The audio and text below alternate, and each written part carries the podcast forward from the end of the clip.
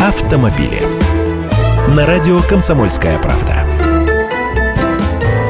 Здравствуйте, я Андрей Гречаник. АвтоВАЗ не поддался общему порыву поднять цены из-за роста курса валют. Волжский автозавод официально объявил о сохранении нынешних цен на все автомобили марки «Лада» до конца 2014 года. Президент АвтоВАЗа Бу Андерсон пообещал еще и продлить программу утилизации на декабрь. Только не говорите, что речь идет о российских машинах, поэтому они и дорожать не должны. Во-первых, завод принадлежит иностранному альянсу Renault-Nissan. Во-вторых, вся сложная электроника даже в самых дешевых ладах импортная. И резина, кстати, на конвейере ставится китайская.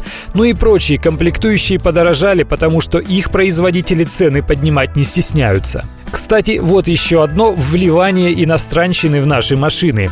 Дилеры «Лады» в Санкт-Петербурге начинают продажи модели «Приора» с автоматизированной трансмиссией. Их новая коробка передач базируется на серийной механике. Совместно с немецкой фирмой ZF на коробку передач были установлены актуаторы переключения скоростей и выжима сцепления. Разработано программное обеспечение. Такая роботизированная коробка позволяет двигаться как в полностью автоматическом, так и в ручном режиме режиме. Педали, естественно, две. Сильная сторона всех аналогичных однодисковых роботизированных коробок – низкий расход топлива и относительно невысокая цена. Слабая сторона – толчки машины при переключениях. В дальнейшем такие роботизированные коробки будут устанавливаться и на другие автомобили марки, в том числе на будущую Весту. Цена «Лады Приоры» с роботом – 428 тысяч рублей.